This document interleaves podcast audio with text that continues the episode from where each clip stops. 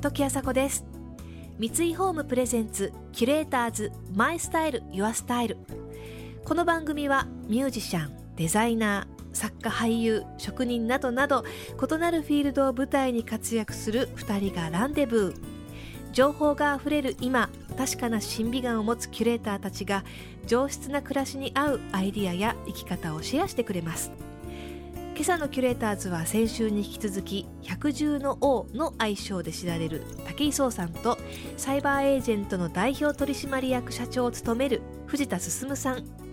タレントでありながらもマルチアスリートとして勝負に挑む武井さんと今まで数々の勝負を仕掛け会社を成長させてきた藤田さん。今日はお二人がどうやって勝ち負けの世界で生き抜いてきたのかその術を伺っていきます。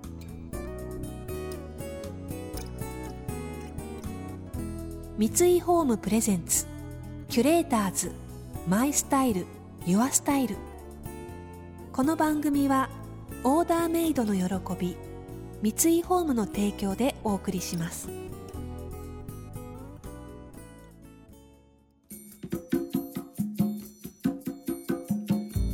30手前ぐらいの時にゴルファーをやってたんですけどアメリカに行って。あの僕1年ぐらいでプロゴルファーになってやろうと思ってアメリカに行ったんですよ、はい、あの最短でみたいな。で本当に藤田さんじゃないですけど誰よりも練習を積み重ねてもう最高記録みたいなやつを出してやろうと思っててだけど全然それが叶わなくて4年ぐらいかかっちゃったんですよねこう上達するのに。でこの4年ぐらいでプロゴルファーになるともう普通じゃないですか、うん、特別なことでもないし。であの元アスリートで元日本チャンピオンだったのはもうその4年前で。だその名前もだんだん薄れてきていて、自分にその旬な感じが全然なかったんですよ。それであのそのままゴルファーを続けるっていうと普通の一ゴルファーで抜け出すしかないっていうこう縦のこうなんていうんですか実力勝負以外での勝負ができない感じになっちゃうなと思って、これはあのゴルフをずっと続けるの得策じゃないなと思ってじゃあ何しようと思ったらなんかたくさんこう自分を見てもらえる環境を作ってから好きな作業をした方がなんか効率がいいんじゃないかなと思ってこう芸能界に目を向けたのがきっかけだったんですけど。やっぱその勝負師の感覚で、今武井さんが言ったようなリスクがどれほどあってリターンがどれほどあるんだっていう、うん、勝負どころの見極めみたいなのが、僕は非常に重要だと思うんですけど、例えば僕が新入社員の時死ぬほど頑張ってたのは、は新入社員がめっちゃ成績を上げているという、うん、その旬の自分が上げていることとか、うんそれによってみんなが注目したり仕事が集まってくるっていう、リターンが高い時期に要は勝負しているというか、例えば受験勉強とかももうあの高校1年生から大学受験すごい頑張ったら息切れしちゃうのに、うん、半年前から死ぬほどやった方が効率がいいじゃないですか。なんかやっぱりちょっとなんか俯瞰してみたら分かるような話なんですよ、ね、はいはいはい、スマートフォン事業に我々がバンと注力した時期も、うん、後から考えると、は世の中スマートフォンに切り替わるわけだから、はいはい、投資した方がいいんだけど、うん、ただ目の前を見るとまだ全然商売にならないから、うん、こんなのそのお金にならないっていう方が優勢に話聞こえたりする。なるほど。こんなこと聞いていいのか分かんないですけど今こうあのサイバーさんでやってるそのアベマ t v とかあるじゃないですか、はい、あれってもうちょっと新しいあの形じゃないですか、はい、あの辺りに関してはどういう状況なんですか？アベマ t v はもうその藤田テレビを作りたいと言ってたぐらいではあ、まあ、どっか頭のどっかでテレビ局を作りたいって気持ちはあったのかもしれないですけど、はあ、まあ、テレビ局を作り上げたらものすごいリターンの大きさじゃないですか、うんはい、でも失敗しても知らないレベルの投資なんです、うん、まあうちの会社の今の状況だと別に、だから勝負しているところもあるし、まあ、今が動画の動画元年だと、ういうふうにネット業界では僕は思っているので。なるほど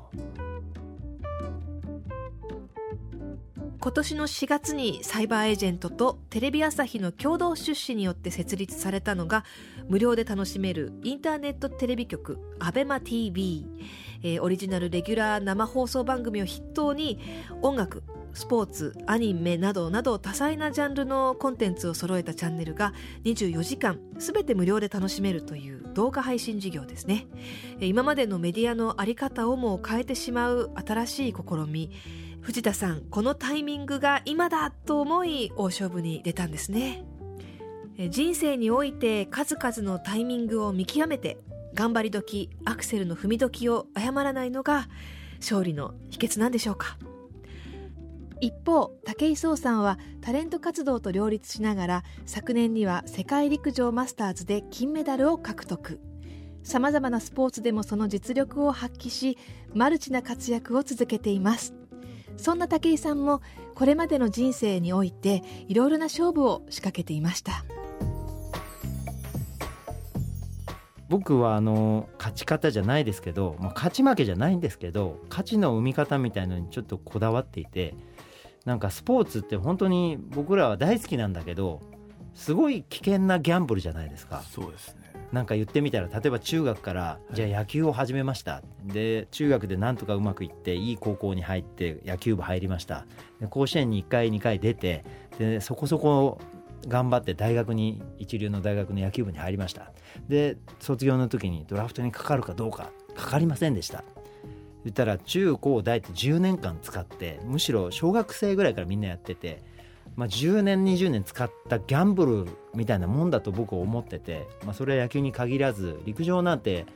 ほとんど当たりのないギャンブルみたいな、うん、あの日本チャンピオンになったとしてもまあ、普通のサラリーマンぐらいの給料をいただいてなんとか陸上させてもらってるみたいな状況だったりでしかももっとマイナースポーツに出会ってしまって愛しちゃった人はさらに割の良くない当たりのほとんどないルーレットにそうです15年ぐらいベットするわけじゃないですか。それってでも意外と選手側もあんまり意識できてないことが多くてでも例えば1000万人の人がそれを100円でも払ってみたいと思ってたら結構成立するじゃないですかプロとして。そこの考え方が多分アスリートは一番足りないと思っててなんかやっぱり見てもらう数っていうものにフォーカスするっていうのが僕の、まあ、芸能にしてもスポーツにしてもちょっと一つの勝ち方というかだからどうしてもやっぱりアメブロにしてもあのそういったネットのテレビにしても見てもらえるものをどうやって作るかっていうことに今すごく注意を払っているんですけどもそのあたりってどうですか？あのそれを提供してくださる企業さん側からしては。まあ一人でも知ってる選手がいると面白いんですよ。そうですよね、サッカーとかも一人でも知ってる選手いると見れるんですけど、誰も分かんないと見てられないそうなんですよね。だ見たい人がいるからなんですよね。結構今スポーツって本当に見たい競技があるとか、みんな結構スポーツ盛り上げようって言うといや僕らがやってるスポーツの楽しさをみんなに知ってほしいんですって言うんですけど楽しさは知ってんだよと。ただ見たい人がいねえんだよっていうのが一番僕壁だと思ってて。だからなんか僕がタレントになったのも見たい人に先になってからスポーツやっちゃいっていうのが発想だったんで、うん、おっしゃる通りですね武井さん一人入ってるだけでもうみんな見ますよね。そうね。今はそういうふうにこうなんかちょっとずつなってきたんでなんか僕のスポーツ全部お仕事にななっちゃうような感じになってきたんですけどなんかこれをこうなんかアスリートの子もモデルケースみたいに見てくれて、うん、羨ましいなって思う形にこうもっと昇華できないかなと思ってて、うん、なんかできそうですよね。そうですね、まあ人、うん、そのスターを一人育てると簡単になるんですけど、うん、そうですよね。それこそ錦織選手みたいな、はいはいはいはい、いたらみんなテニス見始める、はあ、今テニス市場すごい盛り上がってますもんね、まあ、そうですね。僕のあの友達のお父さんとかみんな子供にテニスさせ始めたりとかしてね、えー、キュレーターズ。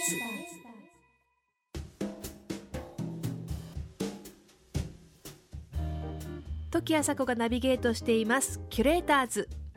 今朝は武井壮さんとサイバーエージェント社長藤田進さんのお話をお届けしています武井さんが十種競技を始めたのは大学生の時、えー、当時流行していた漫画デカスロンの影響も大きかったそうです。とはいえ十種競技は一般的にはまだまだ知名度の低いスポーツ。そこでこのようなマイナーなスポーツ自体をなんとかエンターテインメントにしたいと願う武井さん。その思いを藤田さんにぶつけてみることに。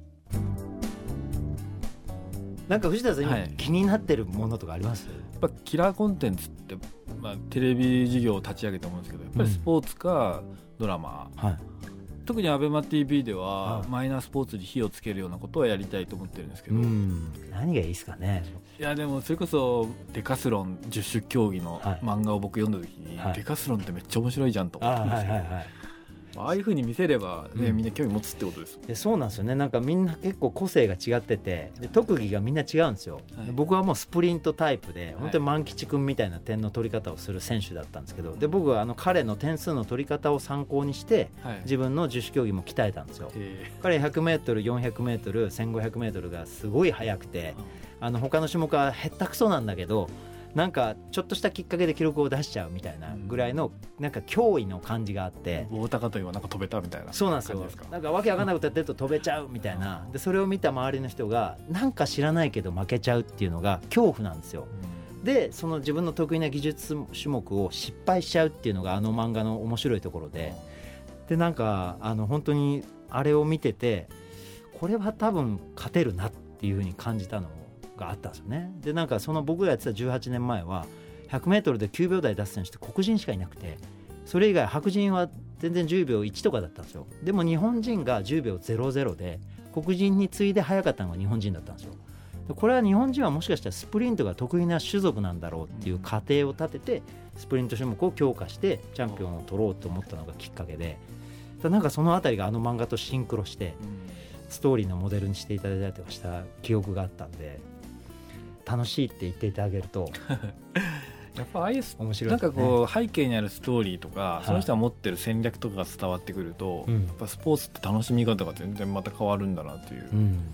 感じますよね、あただこうゲームのルールとかを楽しむだけじゃない楽しみ方ってことですよね、はい、なんかでも既存のスポーツの中継ってそのスポーツを専門的に解説してる人はいてもそれをこう平たく上から見ててしかも全部できるからこのスポーツってここが楽しいんだよねって素人意見だけどもピンポイントで言える人っていうのがあんまりいなくてでそこを解説してくれる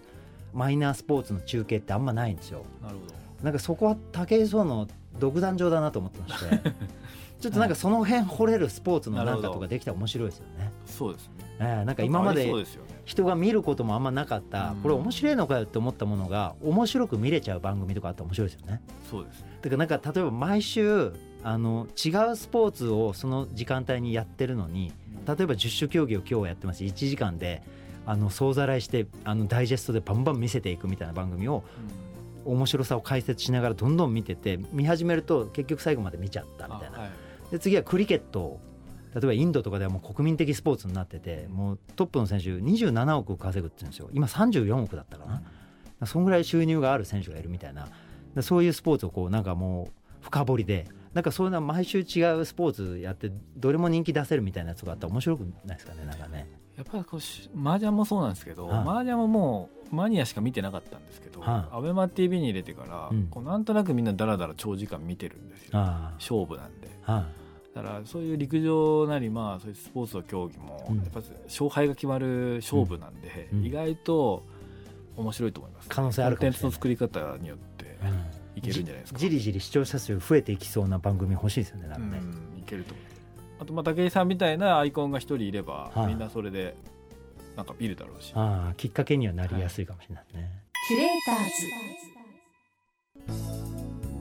ズ。時あさこがナビゲートしてきました三井ホームプレゼンツキュレーターズマイスタイルユアスタイル。今朝のキュレーターズは武井壮さんとサイバーエージェント社長藤田進さんでしたスポーツのお話になりましたがスポーツ選手といえばご自分の肉体と競技に黙々と打ち込んでいるようなイメージがありました。武井壮さんはスポーツ業界全体に対してですねこう盛り上げていこうという、戦略が終わりでそういう意味ではある意味も藤田さんと同じベンチャーなんだなと思いました。見たい人になるとね自分自身が発信源になるというそういうお話とても新鮮で面白いなと思いました。そんな武井壮さんですが、えー、手掛けた書籍「勝つ人13人のアスリートたち」が現在文芸春秋より発売中です、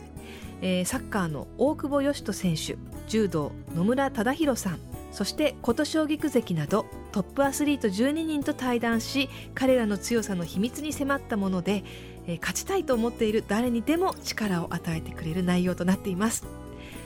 来週もお二人がご登場です。次回は夢への近づき方を伺っていきます。進路に悩んでいる方にはためになるお話をしてくださいますよ。それでは時あさこでした。三井ホームプレゼンツキュレーターズマイスタイルユアスタイル。この番組はオーダーメイドの喜び三井ホームの提供でお送りしました。